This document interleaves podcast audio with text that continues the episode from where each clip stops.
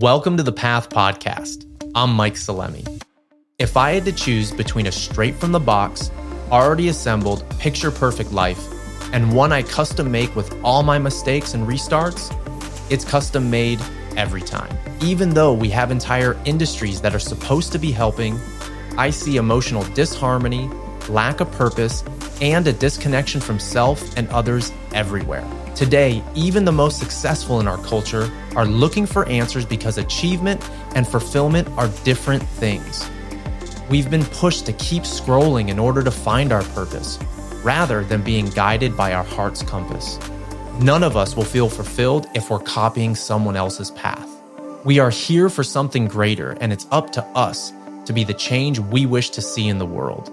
I believe we are a gift to this world, and it's time to take responsibility for the way our choices will echo for generations.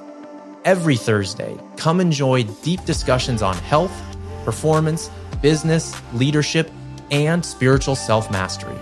Blindly following someone else's path is a dead end. Instead, these conversations will inspire you to trust yours.